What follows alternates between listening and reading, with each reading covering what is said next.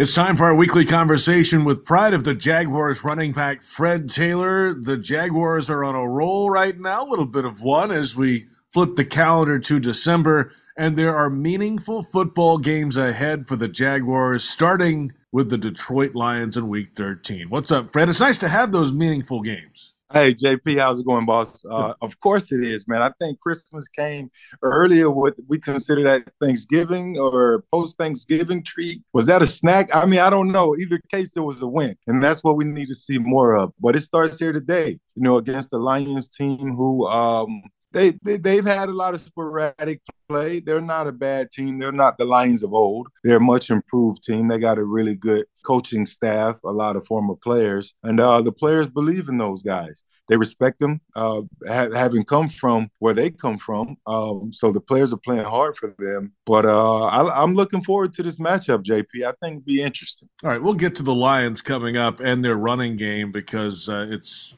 been a long time since they've had a running game like this in Detroit. That's coming up in a little bit. But for the Jaguars, it's the play of the quarterback that has heads turning around the league, I think. We've I think for the most part in Jacksonville believed in number 16, of course. He's had some, you know, some hiccups earlier in the season, some turnovers, but he's starting to turn the corner, it feels like, especially the last three games, all over 100 rating. And then last week goes out in a two minute drive and makes some big time throws down the stretch for the team. And that gives not only uh, him confidence, but that locker room confidence as well, and the fan base on top of that. Of course, it's the trickle down effect. You know, you bring in a guy who you deem as the franchise quarterback. Obviously, everybody's you know patient and optimistic and uh, rooting you on uh, and looking for you to do well.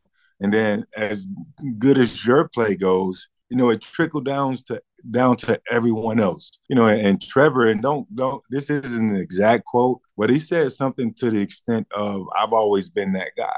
You know, trying to, you know, find myself, find a way to put it together. And he has shown those glimpses over the past three weeks. You mentioned his QBR has been, you know, astronomical. It's been very consistent. You know, that's what I love to see. Well into uh, triple digits, over hundred in the last three games. And if I think if he can find himself a window where he's playing obviously one game at a time, but at the end of three game, at the end of the quarter, if he boxes it in for himself and say, I was three out of four, I did this, I did that, you know, these are the things I can look back at within this stretch.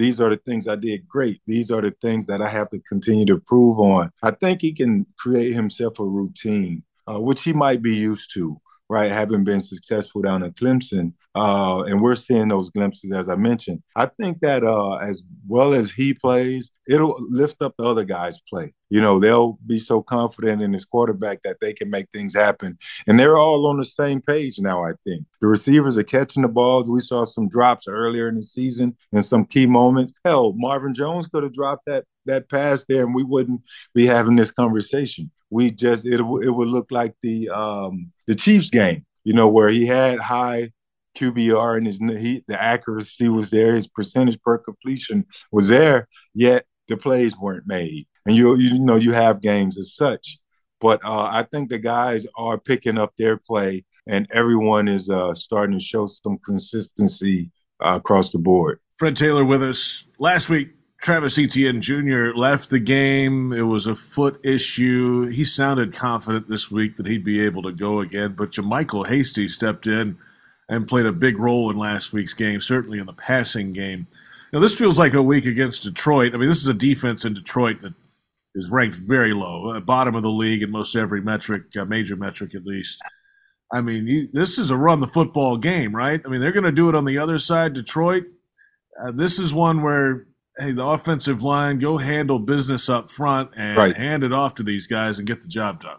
Yeah, you know, numbers are tricky in the NFL. They get you excited. You know, whether you're the one padding your stats or you're looking at someone that's ranked at the bottom of the league in a statistical category, it, it does get you excited, and rightfully so, it should. Uh, but the games are played on Sundays. You don't have the the pen and paper isn't out there on the field. You got to go out there. You got to beat your guy you know, you have to win your individual matchup, especially, you know, if you're going to try and run the ball. You know, obviously all the guys have to be on one accord, but it's about individual matchups, you know, from each guy. uh, making sure you can account for that eighth defender in the box when they come down, knowing if they have a weak run game, uh, weak run defense. You know that defender is going to come in the box and they're going to try to force you out of uh, running the ball and make you beat them deep. And I think that'll be a situation that we'll see here versus the Lions. They're going to try to force Jacksonville to uh, throw the ball because they know Jacksonville is fairly, uh, you know, they're in the middle of the NFL when it comes to running the ball. So I, I think that um, the Jaguars do, do have a challenge in front of them. But like they've done multiple games this year, I also think that they will be successful and running the ball. And that's where this start. If they're going to win today, they got to run it. And on the flip side, obviously, the rushing defense, who was once in the top five to start the season, they have to step it up. I think, what are they, around number 12 or so, or something like that? Uh, but yeah, they're going to have to step up to the plate and play like they played versus the Ravens. They did a great job of containing Lamar and and the Ravens uh, rush attack. I think they have to also show the same uh, today. So I, I, like this matchup. Again, I said it's going to be interesting. You have two teams that play really hard. Some they they either lose it close or, or, or win it close. This is a good one. Fred Taylor with us, and yeah, you, you mentioned that Lions rushing attack. It's their best rushing total as a team through 11 games since a guy named Barry Sanders was in the backfield. So that was 1998. Oh, wow. It's been a while since they've run the ball this effectively. This is not a one man band, though. They've got multiple running backs. Jamaal Williams leads the league in touchdown rushes this year. D'Andre Swift can do his thing. They have a fullback, Fred. Those are rare these yeah. days, so they'll line it up and smack you in the mouth. Hey, you got to look at the head coach. Coach C, he he uh, old tough old school hard nosed guy. Still believe in you know the uh, 21 personnel. Yeah, you know they it, it starts with Swift obviously, uh, and they have a tremendous uh, backfield man, uh, very much capable. And again, you have to play gap integrity and lane assignment uh, if you're a Jaguars defender, you have to be able to communicate those personnel sets and those formations. You know, you have a, a player, former Jaguar, that's on their coaching staff who hung out and spent a lot of time in Jacksonville. Obviously, being a former quarterback, he has a quarter, quarterback mindset at the same as Coach Pederson. So, um, you know, I think Mark will help their defense this week, you know, with some of his take in studying the Jaguars offense. And let me just make one more comment on Brew. I'm done with their running backs, man. I don't know if a lot of fans out there listening know this. Uh, Bru, obviously one of my favorite teammates. I think he's done a great, a tremendous job with Jared Goff, you know, and keeping his confidence high and having him play as well as he's playing. And I also say that I wish uh, Bru was in Jacksonville coaching the young quarterback we have. Uh, and maybe at some point, if he sticks around long enough, meaning Mark in coaching, uh, hopefully he can come back home at some point and coach Trevor. Look at that's Freddie T just starting stuff. you're, you're one of the best at starting stuff. Fred Taylor with us. hey, when did you realize that Mark would make a good coach? Did you see that when you were a teammate of his? You know, Mark was always um, a, great player, obviously, uh, so dynamic in his ability as a player, but also as a player coach. I remember when a young Leftwich came to town, you know, and they were trying to make a decision on which way to go if the young quarterback was ready. You know, Mark still took Byron under his wings and, uh, you know, he taught him some stuff and, you know, he was very uh, open armed and receptive. Obviously, he still was able to compete for his job, but yet he still was able to coach a younger player, and that's what he's doing now. You know, he coached at high school on the high school level. He he's always been a great uh, uh, quarterback, and uh, he was a consummate pro uh, in the classroom.